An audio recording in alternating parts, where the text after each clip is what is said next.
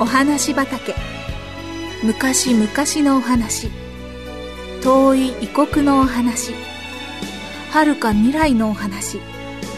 それからすぐお隣のお話。ほんのさっきのお話。今日はあなたに届けます。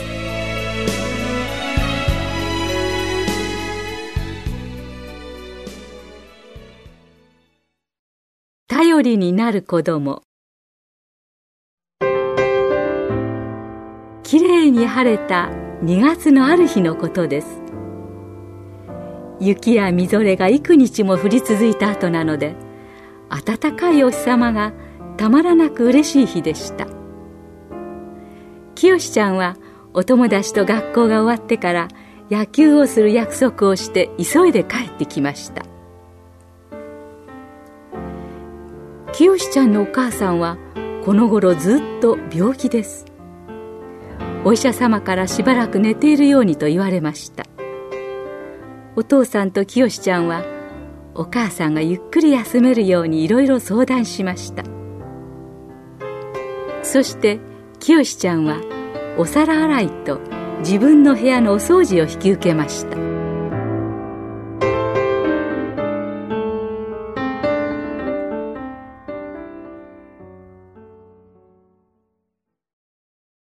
お台所の戸をガラガラっと開けて清ちゃんがお家に入ると流しの上にたくさんのお皿が積み重なっていましたしまった。お皿洗いをしなくちゃいけない。急に清ちゃんは悲しくなりました。どうしたらお皿洗いをしないで逃げることができるんだろう。きっとみんなはもう原っぱで練習を始めてるに違いない。清ちゃんはお母さんのお部屋に行きました。おや。おかえんなさい。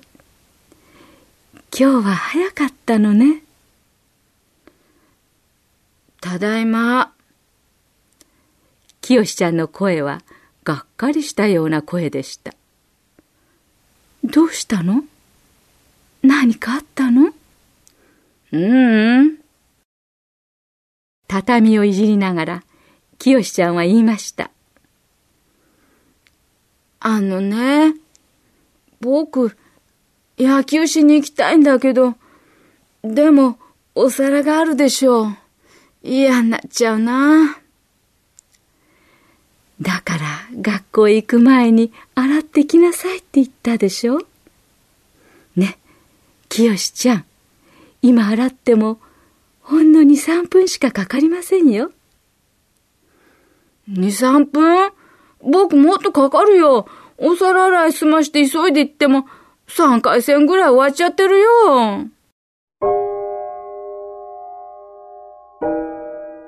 そうそれじゃあ、今度だけ、お母さんが洗ってあげるわ。お医者様も、もうすぐ起きてもいいっておっしゃったから。うーん、僕、お母さんにしてもらおうと思って言ってるんじゃないんだ。ただね、野球があんまりできなくなるでしょ清ちゃん。じゃあ、行ってらっしゃい。お皿洗いはいいわ。あなたは野球がご飯よりも好きなんですものね。大丈夫。もうお母さんはお皿洗いができるでしょう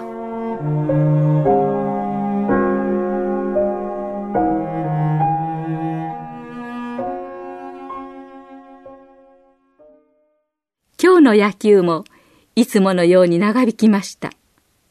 清ちゃんが家に帰る頃は、もうあたりが薄暗くなっていました。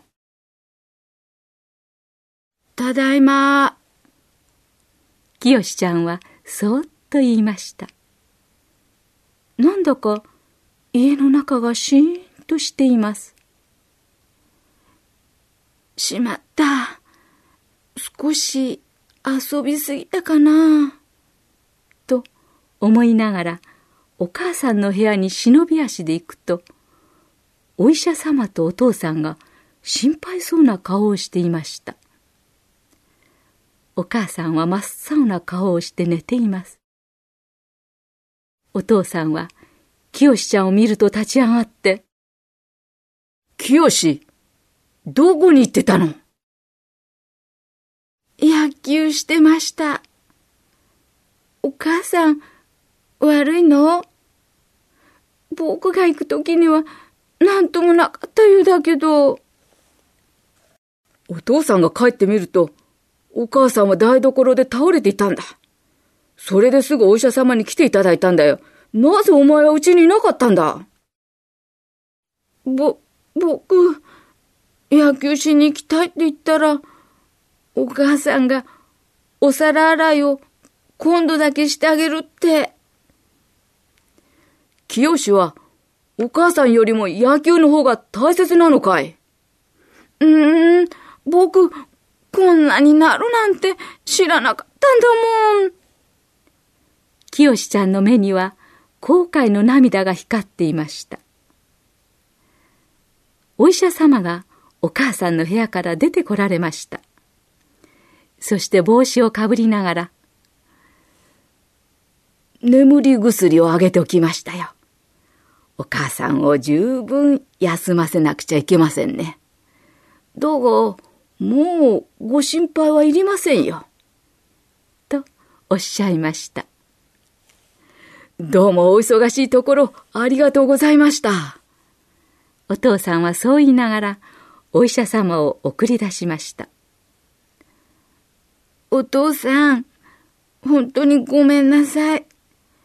僕これから本当に頼りになる子供になりますから、許してください。お父さん、お母さんが良くなるようにお祈りしましょう。よしよし。お父さんは嬉しそうに言いました。そして二人はそこにひざまずいてお祈りしました。その晩、ぐっすり休んだお母さんは、次の朝はとても気持ちよさそうでした。清ちゃんは朝起きるなり飛んでいきました。